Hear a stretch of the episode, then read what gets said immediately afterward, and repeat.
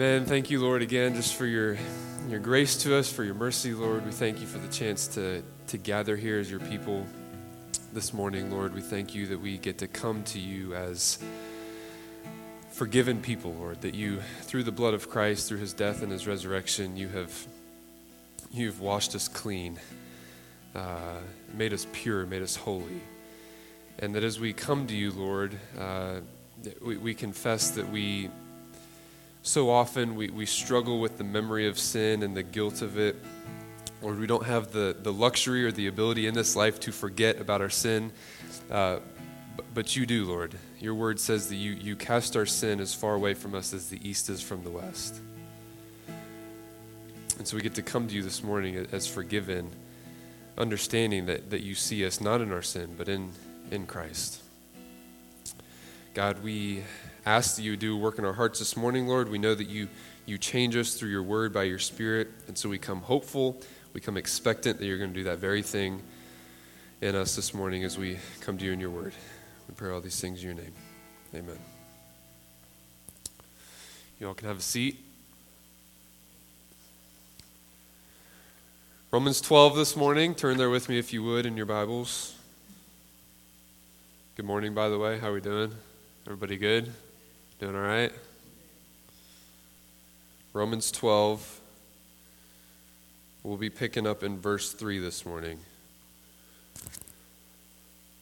And we'll be going through verse 8. Let me go ahead and read this, read our text. Again, starting in verse 3, going through verse 8. Paul writes For by the grace given to me, I tell everyone among you not to think of himself more highly than he should think. Instead, think sensibly as God has distributed a measure of faith to each one. Now, as we have many parts in one body and all the parts do not have the same function, in the same way, we who are many are one body in Christ and individually members of one another. According to the grace given to us, we have different gifts. And so if prophecy, use it in according in accordance to the proportion of one's faith. If service, use it in service. If teaching, in teaching. If exhorting, in exhortation. Giving with generosity. Leading with diligence. Showing mercy with cheerfulness. Uh, there was a, a book written about Robert F. Kennedy, uh, and, and in it, the author he, he spoke a little bit about how his brother's assassination changed him, what the effects of that were on his life. Uh, and one manifestation of this that he pointed out was that he, he began to take on causes that championed America's uh, dispossessed, like anti poverty and, and civil rights reform. But, but what was it about his brother's death specifically that caused him to be concerned with things like this? Well, the author's answer was this he, he said, he became more interested in people as opposed to abstract ideas. Now, whether you agree with his politics or not, the sentiment is admirable and, and one that we should all be able to agree is far less prevalent than it should be or even that we would prefer it to be. As we know, far too often in this world, people are more concerned with any number of things like money and, and power and prestige, notoriety, whatever it is. They're more concerned with those things than they are real people. But the concern for us this morning is not so much that this would just be a problem that exists outside of the church and, and kind of the world of pop culture and, and politics, but one that exists within the church as well. Because as God's people, we too are witnesses to a death that should have massive implications on the things that we care about in this life. Natural man is inclined towards the glory of, of himself and whatever the heart's desire is, but the gospel tells us that if Jesus Christ really did come down from heaven and he really did die and he really did rise again, then that changes everything. It changes what we're concerned with and it changes what we're after in this life. All of a sudden, our life and, and purpose become wrapped up in His, and we become servants of His glory, not of our own. And, and so, the question for all of us this morning is Has the death of Christ left you more concerned with people than you were before? Does the death of Christ make you more interested in, in people or, or like abstract theories about how the way the ways that the world works and why it works the way it works? Or, or even abstract theories about god and christianity? Which things dominate your thoughts and your emotions in life? Part of what we find when we try to answer this question in the gospel is that it's it's it's somewhat of a false dichotomy right? With robert kennedy it was abstract theories about uh, policy and whatnot but the thought life of the christian is theology it's what we think about God and, and the way that He works in the world. And rightly understood, there should be this kind of uh, mutually informative relationship between our theology and the life that we live every day. We could say it like this our, our orthodoxy should match our orthopraxy. What we believe should inform what we do, and what we do should match our beliefs. We need to understand the gospel and what the Bible teaches so that we can live lives that are that are fitting expressions of everything that it says. What's this have to do with our illustration? Well, if we, if we understand the death of Christ rightly, if we understand the gospel and its implications on life, one thing that should result from that is being more interested in the good of other people and using our lives for the betterment of each other. The right understanding of the gospel should compel us to be interested in the good of the person next to me. We'll see this this morning in the form of what Jesus gives us and what we are to give each other. We could frame it like this, I think. Theologically, Paul, he wants to tell us about two things that Jesus gives us through his death and his resurrection identity and function. Two things Jesus gives us through his, his work identity and function. And what it tells us that we should do in response is turn to Christ in faith by giving my neighbor all that I have.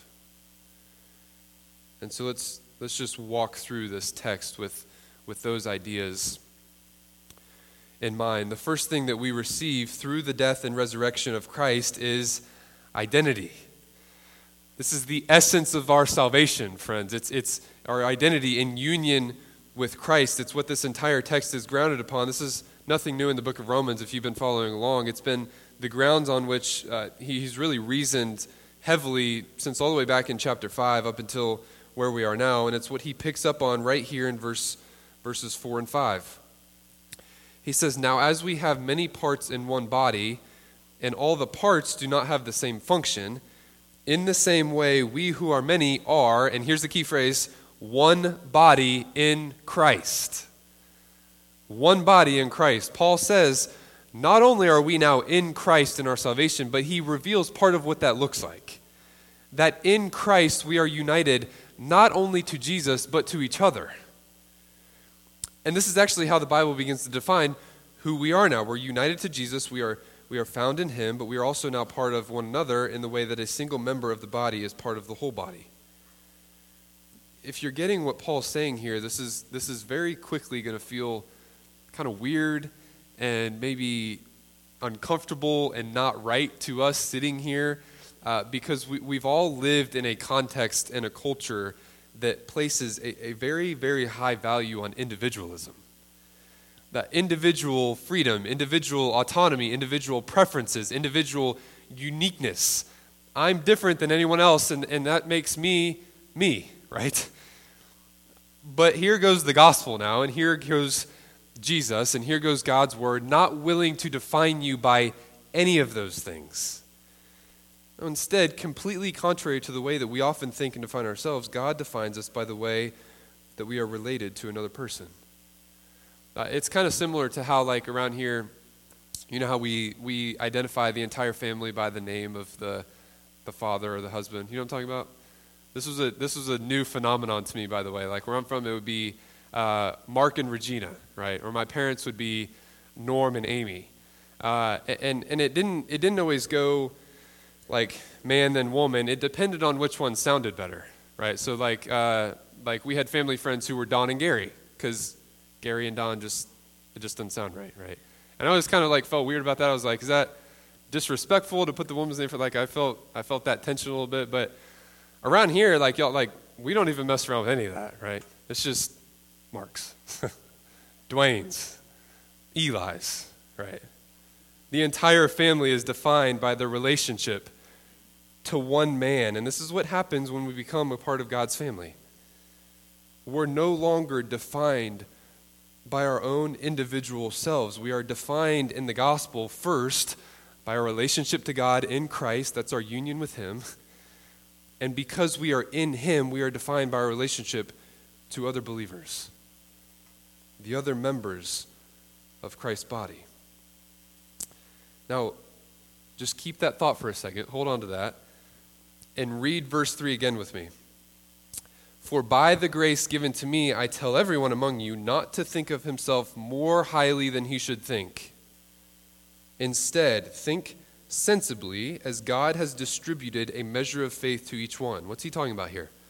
Well, he, he's talking about this very thing that we've just brought up. He's talking about the reality that we're just a member of the whole body.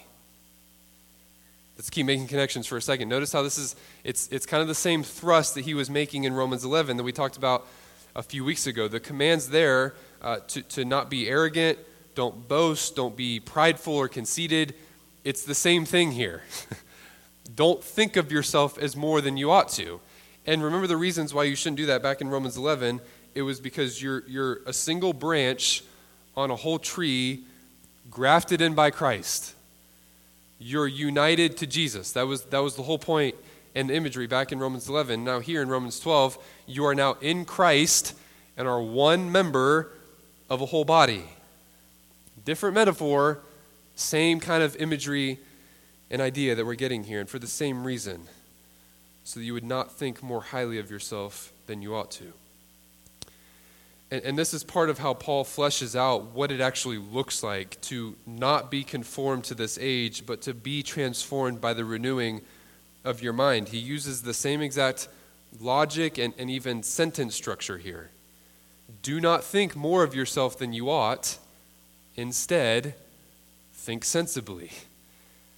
So, what does it look like to be conformed to this world? Well, it's, it's thinking more of yourself than you ought to. And what does it look like to be transformed by the renewing of your mind? Part of that is thinking sensibly. How? By seeing that who you are now is in Jesus, that you are a part of an entire body in Christ.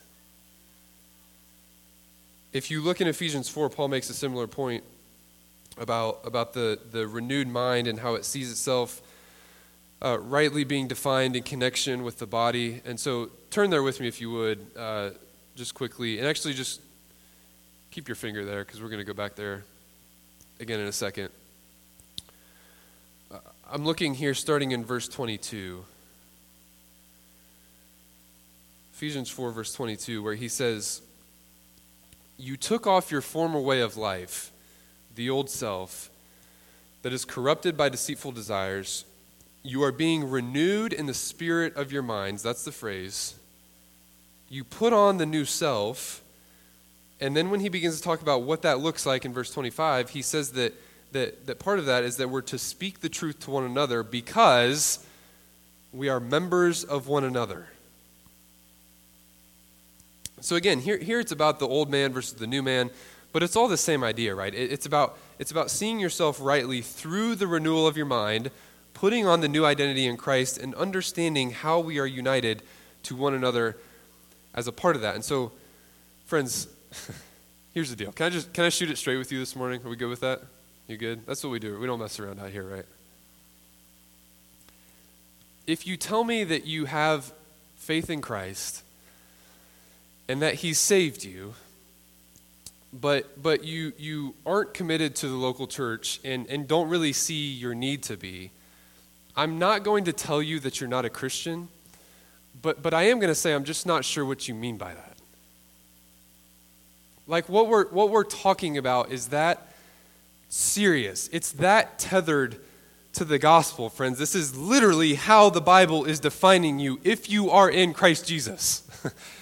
Your salvation, yes, it, it's, it's individual, but it's not in isolation from the body.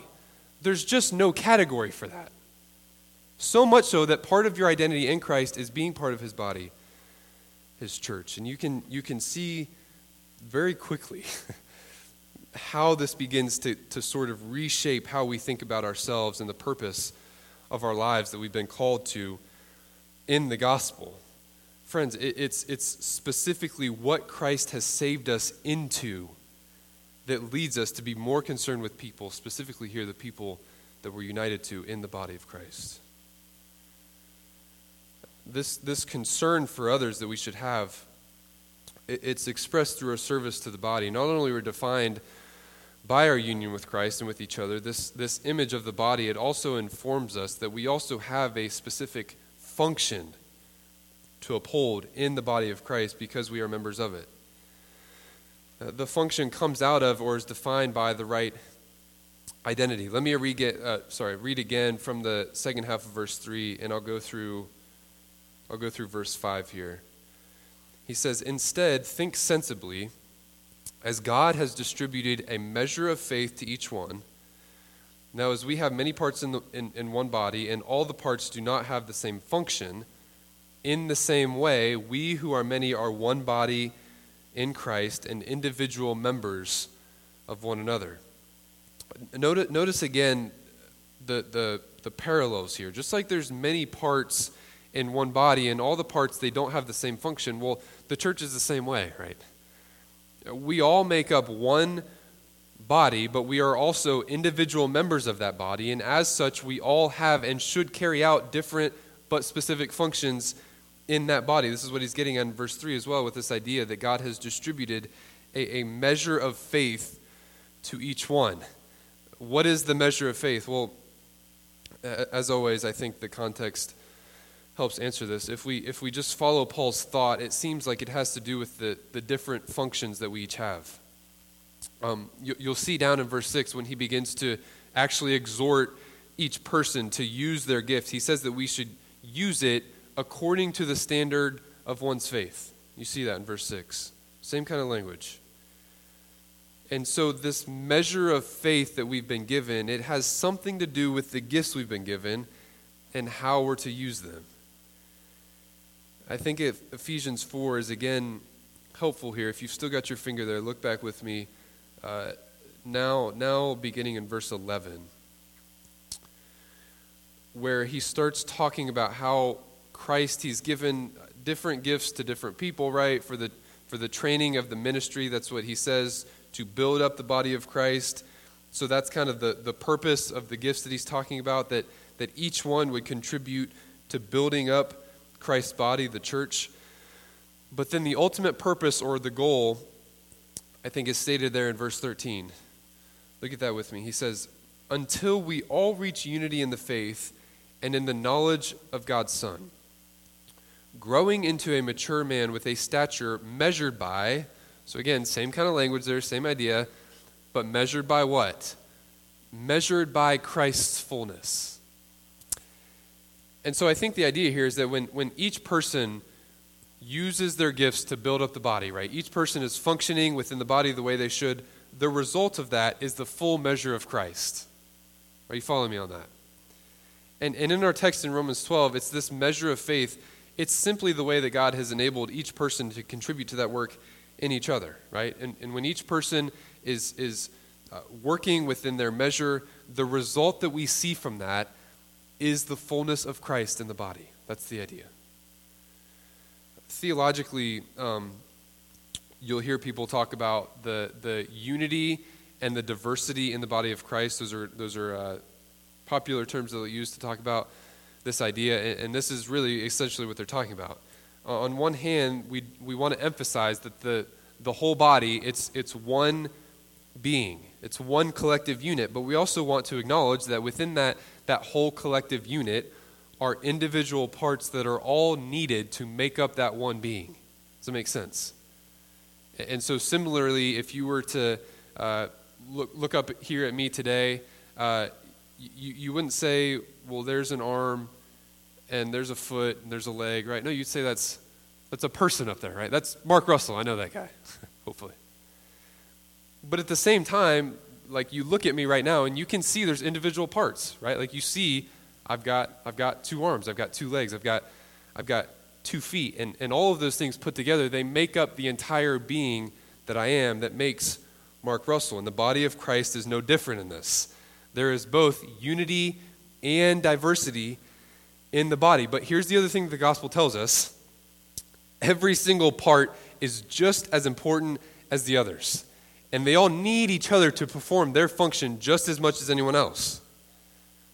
No single part of the body is, is more important than the others. Every part of the body needs every other part to do its job and function within its function, or else the whole body suffers. And so, maintaining both unity and diversity in the body, it prevents any member of the body from thinking more highly of himself than he ought, because it shows us that each member and function is defined by its relation to the whole. And, here's the thing, and it exists not for the glory and good of its own, but for the good and the prosperity of the whole body.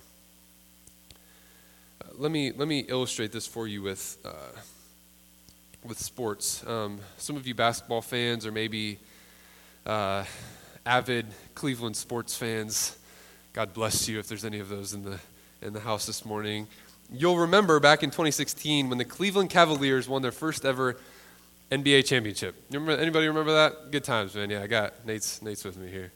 Uh, good memories, right? It's been some harder ones since then, but good memories. We had, uh, we had LeBron and Kyrie dropping 40, 40 on them dudes, right? Came back from 3 1, made NBA history. Good times. But while all that was happening, all the way down at the end of the bench, there was a dude sitting there named Jordan McRae. Uh, Jordan McRae, who in, in a, in a seven game series, he played one game for three minutes.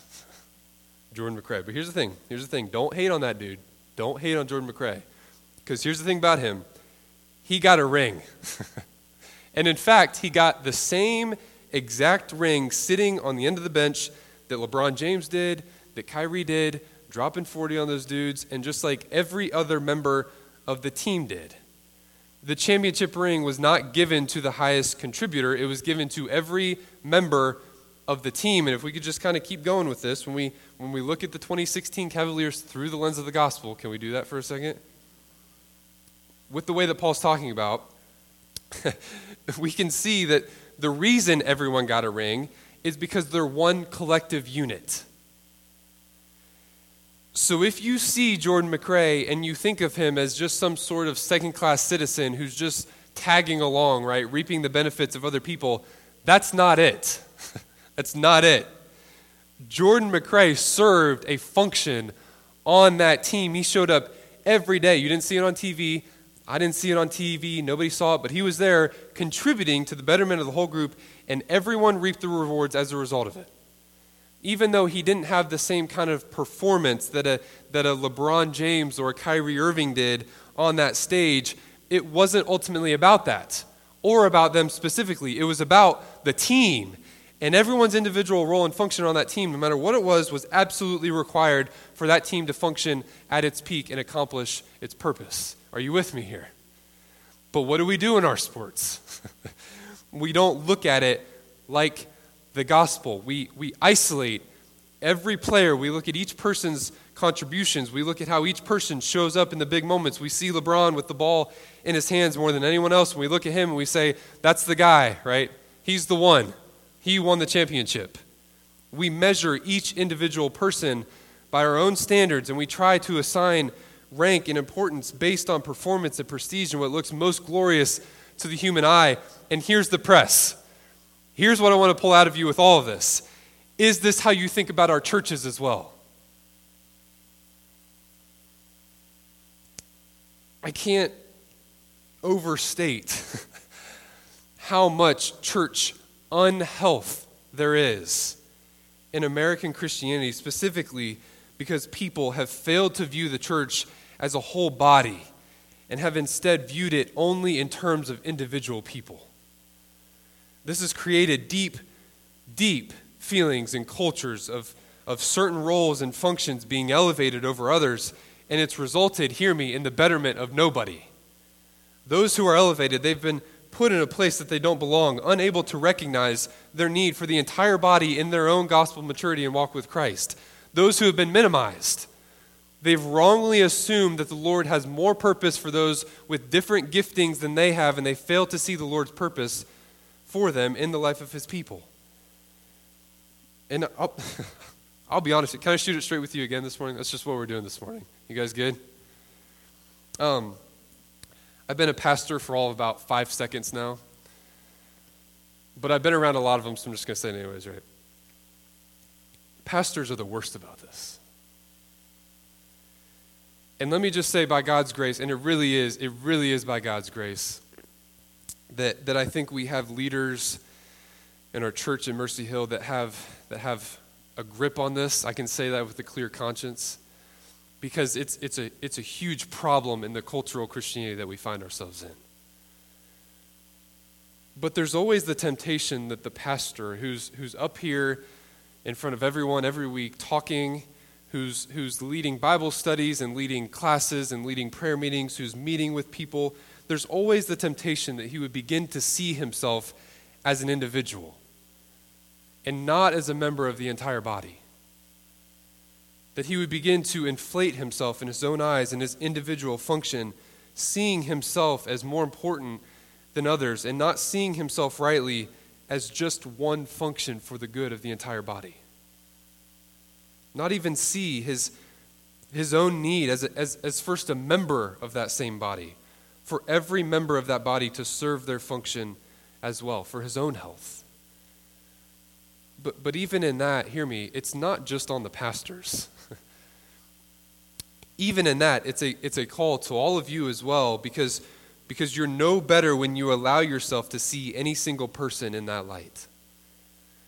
It, it, it's, a, it's a wicked, double edged sword where, where everyone becomes conditioned to see themselves and others as individuals and then begin to see some people as more important than others and then set their expectations around just a few men to do what the entire body is called to do. You hear me on this? Some may object. Doesn't Paul say that those who lead and rule well are worthy of double honor, specifically those who are tasked with regular preaching and teaching? Fair enough. Let's read what he says in 1 Corinthians 12 21 to 25, too. So the eye cannot say to the hand, I don't need you. Or again, the head can't say to the feet, I don't need you. But even more, those parts of the body that seem to be weaker are necessary. And those parts of the body that we think to be less honorable we clothe these with greater honor. And our unpresentable parts have a better presentation, but our presentable parts have no need of clothing. Instead, God has put the body together, giving greater honor to the less honorable, so that there would be no division in the body, but that the members would have the same concern for each other. Friends, can I just, can I just tell you one way that you can love me as a pastor is to not think of me any differently than you think of yourself in the sense that I need you to perform and function in your gifting the same way that you need me to perform in mine. The gospel calls each and every one of us to be responsible for each other's discipleship and to be responsible for each other's walk with Jesus by following the one another commands that the Bible sets out and by functioning in the gifting that God has given each of us. And in that, each one of us is just as much in need of the others. This is what we're told by the metaphor that we're given identity and function in the gospel in the body of Christ. But now, what are we to do with these things in response to what we've been given, right? Well, as we said earlier, we, we, we turn to Him in faith by giving ourselves to our neighbor. We've said this plenty of times, but, but rightly understood, the, the Christian life, it always has this sort of uh, outward orientation to it, right? Here, specifically to the other members of the same body of Christ that you find yourself in. What does this look like? Well, I think, I think two things. I think it looks like what we do specifically, but also how we do it. What we do and how we do it. First, what do we do? Well, we actually we actually use the gifts that God has given us. this is God's will for your life, by the way, in case you didn't know that. And I'm just not just I'm not just making that up or saying that to kind of be cute up here this morning. It's it's right there in the text. Remember in verse two, with the idea of of not being conformed to this world, but being transformed by the renewing of your mind. Remember the parallel between that thought and the thought of our passage this morning, and then look back at verse two and see the purpose of it. Right at the end of verse two there. So that you may discern what is the good, pleasing, and perfect will of God. What is the will of God? It's what he's saying right here after that. Be part of the local church. Be committed to the local church. Serve the local church. Use your gifts for the betterment, benefit of the local church. What a sigh of relief, friends, this morning that we don't have to just sit out and gaze at the stars at night to figure out what the will of God is for our life. Amen, somebody. Somebody. It's written in His Word. He tells us right here serve the members of your local church by exercising the gifts that God has given you. But that's not, that's not how we treat it. We act like God's will is somehow revealed through my emotions. This is the same thing that happens all the way and uh, all, all the time in dating, by the way. Uh, I went to I went to a Christian college, um, and I can't tell you the number of times like we'd be discipling guys or whatever, have guys around, and one of them would be uh, going through a breakup, and we'd be like, "What happened?" Right? Like, what happened? Just just yesterday, y'all were in love, right? Like what?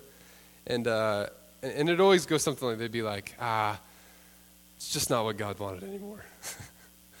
we'd be like, like last week, God didn't want anything for you other than this girl, right? Like that's what you're telling. Five seconds ago, this is this is this is all He had for you. What do you mean this isn't what God wants for you anymore?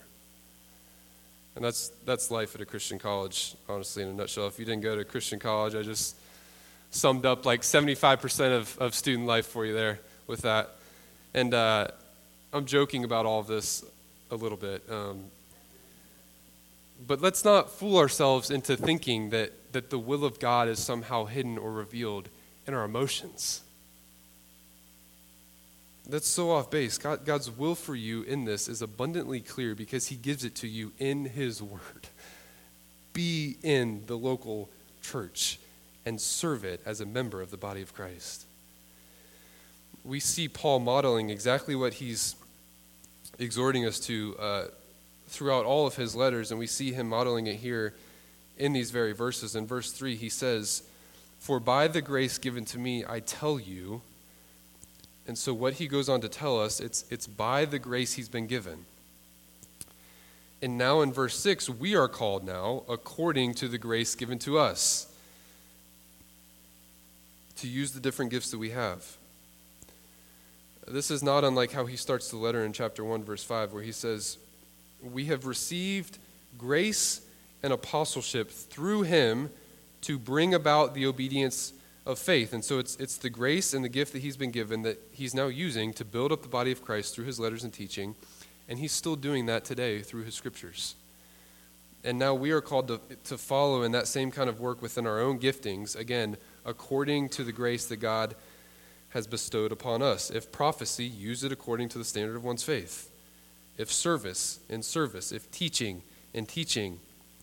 And on he goes.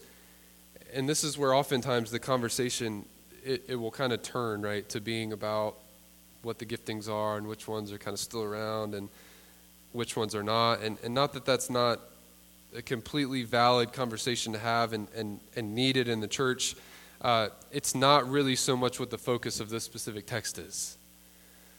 The text is focused on each individual member being more concerned with others than they are themselves, functioning in their God given gift so that the entire body is functioning the way it should for the benefit of all its members. And so when it says, if your gift is teaching, do it in teaching, what does that mean?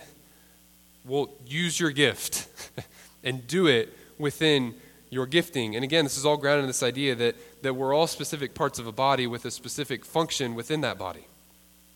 Uh, we could say that the Christian life, it kind of goes like this what you are informs what you do. Or we could say it like this imperatives always follow indicatives. The gospel first gives you identity, like we've identified, then it tells you to walk in it. It's never the other way around. You're a coach? Okay, Come up with a practice plan and, and lead the team with your strategy to success. You're a business leader? Okay, set, set company culture and move the business forward. You're a parent? Okay, drink some more coffee, try to get some more sleep, work on your self control, right? And when any of those is lacking, you make up for it with the other two. usually with more coffee. You're a teacher in the house of God. Teach God's people. You've got a gift of service. Go serve God's people. Giving, do it with generosity, because that's what giving is. Leading, go lead diligently. Don't slack off from it. Do it. Why? Not so that you can look good, but because that's what the body needs. Because you're not an individual, you're part of the body. See, I feel like we've, we've said some of this several times already, but it's, it's easy to miss how we are and we are not supposed to kind of connect the dots here.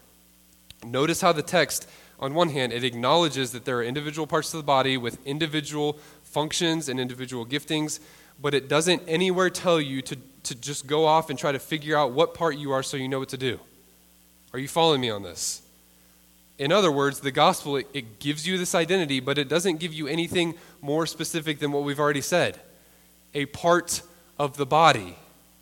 That's what you are. And as such, the graces or the gifts that the Spirit has given you, or your specific function within that body, they're going to somewhat, to some degree, be informed by the actual needs of the body that you're a part of. Does that make sense? Because the point is, is not on your individual stuff, it's on, it's on the whole body. The point is not ultimately on your individual function, it's about the function of the entire body with each part working, serving in the capacity that's been given. And so the point of this, talking about the gifts of the body, it's not for you to just go home and sit and wonder and try to figure out what your specific gift is and how you can exercise it within the body. The point really is just do it. Whatever it is, do it. And, and to some degree, hear me, it doesn't really need to be any more specific than that.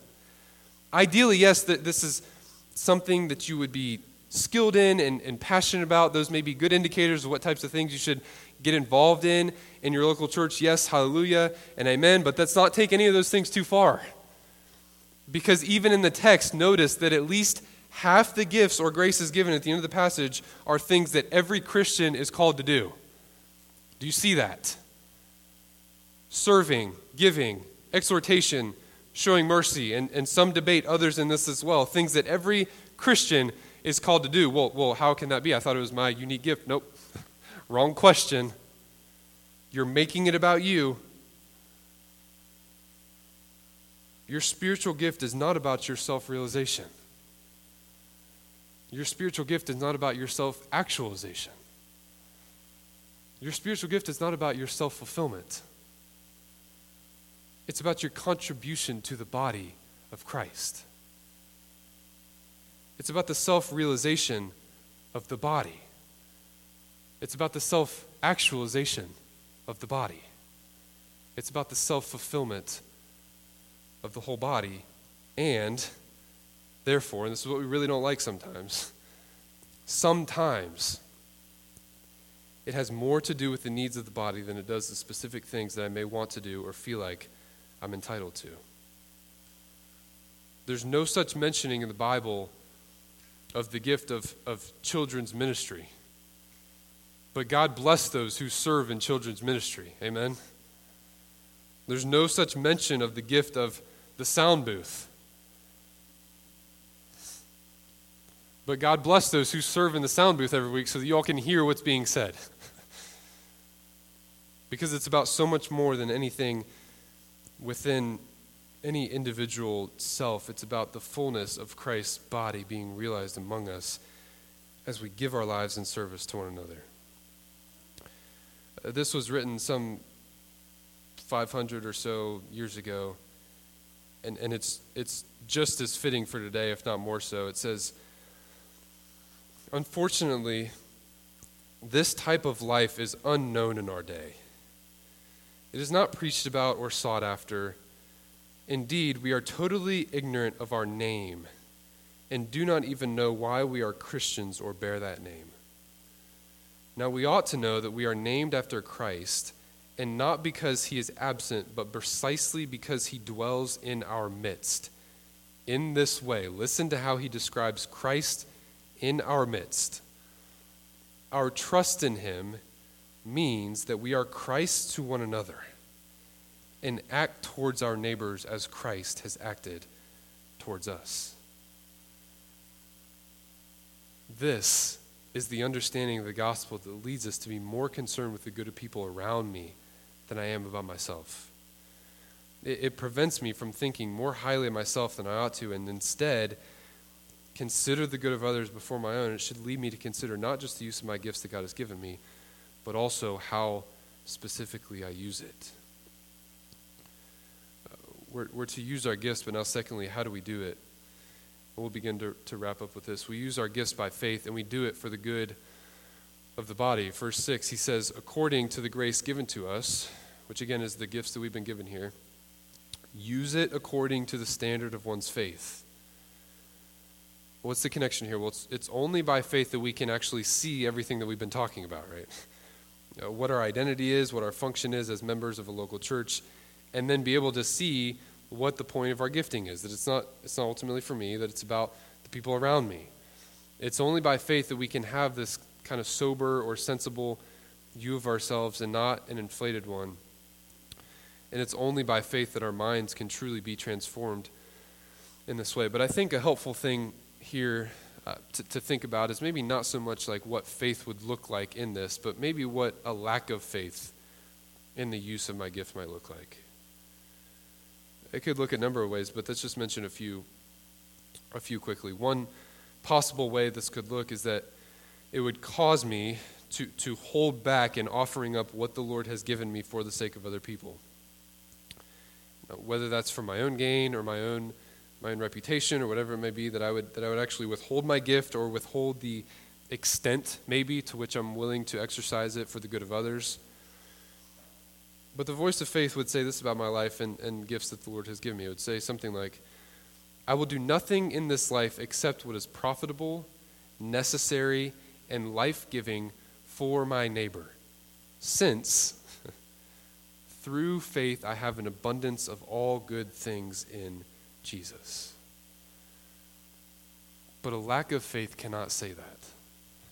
A lack of faith, it, it doesn't realize that it has, truly has, everything that it needs in Christ, and so it can now offer everything that it has for the good of others. Friends, one thing that we need to realize is that as we continue to grow, uh, grow, grow in faith and we continue to be conformed, uh, sorry, transformed by the renewing of your minds, that we learn more not just about uh, the way that the world works or God, or maybe even how to make my life easier, more comfortable, but that I would learn more about the death and resurrection of Jesus. And the more that we see that and grow in that and live in that day by day and moment by moment, that it's just the place that we live, the more we're able to see that my entire life can be given to the people I'm called to serve because I have an abundance of everything that I need in Jesus. He's given me everything, and so I in turn can give everything of myself to others. Another way that it could look is that we would fail to see our own need for the local church. Right? To, to recognize my identity in Christ and in the body, it's to realize that I'm not only called to exercise my gifts for the good of others, but that I also need everyone else to exercise their gifts for my own benefit. This is to think sensibly. It's part of what that looks like, to see my need for the local church and the ministry of other people in my life, the new the, the picture of the church in the New Testament in the Christian life, it, it's overwhelmingly communal. But a lack of faith would cause us to slip back into that to the old man, right? And the way that he would think of himself and define himself and maybe see what it is he needs individually with self autonomy designed and concerned with with his own prosperity but faith sees that even now, on this side of salvation, I'm still a sinner in need of God's grace. Every moment. It's faith that sees that, that I'm, I'm, I'm not able to do this on my own, that I need the help of other people, other Christians, to, to, to see me through to the end. That's how what the Lord uses to get me there. Faith sees that just because God saved me, it doesn't mean I'm not still completely dependent on Christ in my salvation, and that one of the ways that I actually get to interact with Him is through His people. Nate, you can go ahead and come up. We're gonna we're gonna end with this. One last way that this could look: lack of faith in your gifting, is that we would fail to see our need for Christ Himself. What do I mean by that? Surely none of us here would say that we don't we don't need Jesus anymore, Yes, but there's a way I think that God's people they can they can fall into love with God's gifts and not necessarily be loving God himself. There's a way that we can we can desire God's gifts but not desire God. What do I mean by this? Well, we could illustrate it like this quickly. Uh, we're coming up on the holidays, right? Um, and if you if you walk into uh, a mall during the month of December, there's a a really interesting phenomenon that goes on uh, where you have old men, a little overweight, dressed up in red velvet suits and long white beards, and uh, and then you have like a line of people right standing in front of him waiting to to go sit on his lap and tell him everything that they want. But here's the point: nobody in line waiting to see Santa is really interested in Santa himself, right? Nobody's like, I just want to go talk to Santa. I just want to go up and ask Santa how he's doing. I just want to, you know, have a conversation with him. I'm really interested in staying in touch with Santa after this, right? Nobody says that.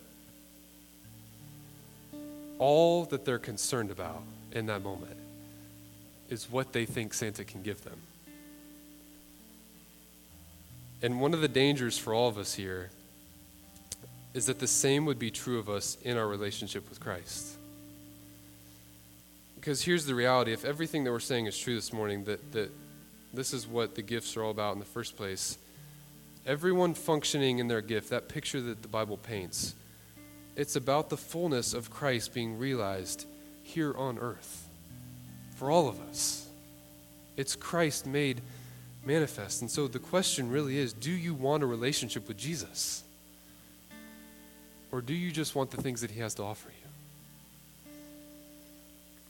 And friends, if it's if it's Jesus himself that you want, if it's relationship with Jesus that you're after, this is where you can find him.